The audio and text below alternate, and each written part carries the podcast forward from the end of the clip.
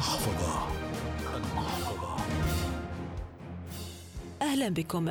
على إنستغرام هناك حساب يتابعه أربعة ملايين شخص الحساب ليس لفنان ولا لشخصية مؤثرة وفق القاموس الجديد لمفردات العالم الافتراضي بل يعود لقطة. نعم لقطة. اقتناها زوجان أمريكيان من إحدى دور رعاية الحيوانات الأليفة وأنشأ لها عن طريق الصدفة.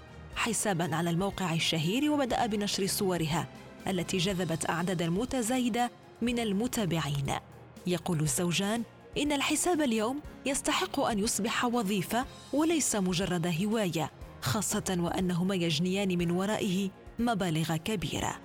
لم لا فالكثير من المشاريع الريادية الكبرى بدأت بحسابات إنستغرام أو يوتيوب أو فيسبوك ووفرت لأصحابها وظائف كاملة فالعالم الافتراضي يوفر اليوم ثروة من الفرص. اقتنصتها فئة أصبحت تسمى بالمشاهير الجدد يحظون بالآلاف بل بالملايين من المتابعين الافتراضيين. وتمكنوا من تحويل هذه الأعداد إلى ملايين الدولارات كل سنة. لكن ما هي أشكال الربح بالعالم الافتراضي؟ ربما ما يتبادر إلى الذهن هو عدد المشتركين وعدد المشاهدات. الربح هنا يختلف حسب عدد الساعات المشاهدة في شهر واحد ونوعية المحتوى وأعداد المشاهدين وقد يتراوح من دولار إلى عشرة آلاف دولار على كل مليون مشاهدة.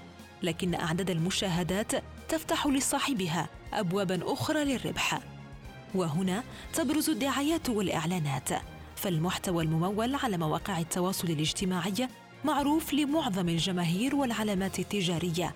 ولا يزال واحدا من أفضل الطرق التي يكسب عبرها صانع المحتوى المال حيث يتعاون مع العلامات التجارية للترويج لسلعة أو لكتابة مراجعة عن منتج أو لتأييد حملة إعلانية أو مساعدة الشركات والعلامات التجارية على زيادة متابعيها على مواقع التواصل الاجتماعي. ثم إن مواقع التواصل فتحت فرصا كبيرة لأصحاب المشاريع الصغيرة ولممارسي الحرف. للترويج لإبداعاتهم والوصول لشريحة كبرى من الجمهور الافتراضي الذي يتحول لاحقا إلى زبون واقعي. عبر العالم هناك شباب انطلقوا من الصفر لكن بفكرة محتوى جيدة نجحوا بها وأسسوا عبرها دخلا غير متوقع.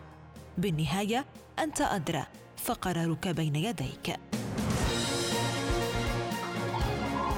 المحفظة.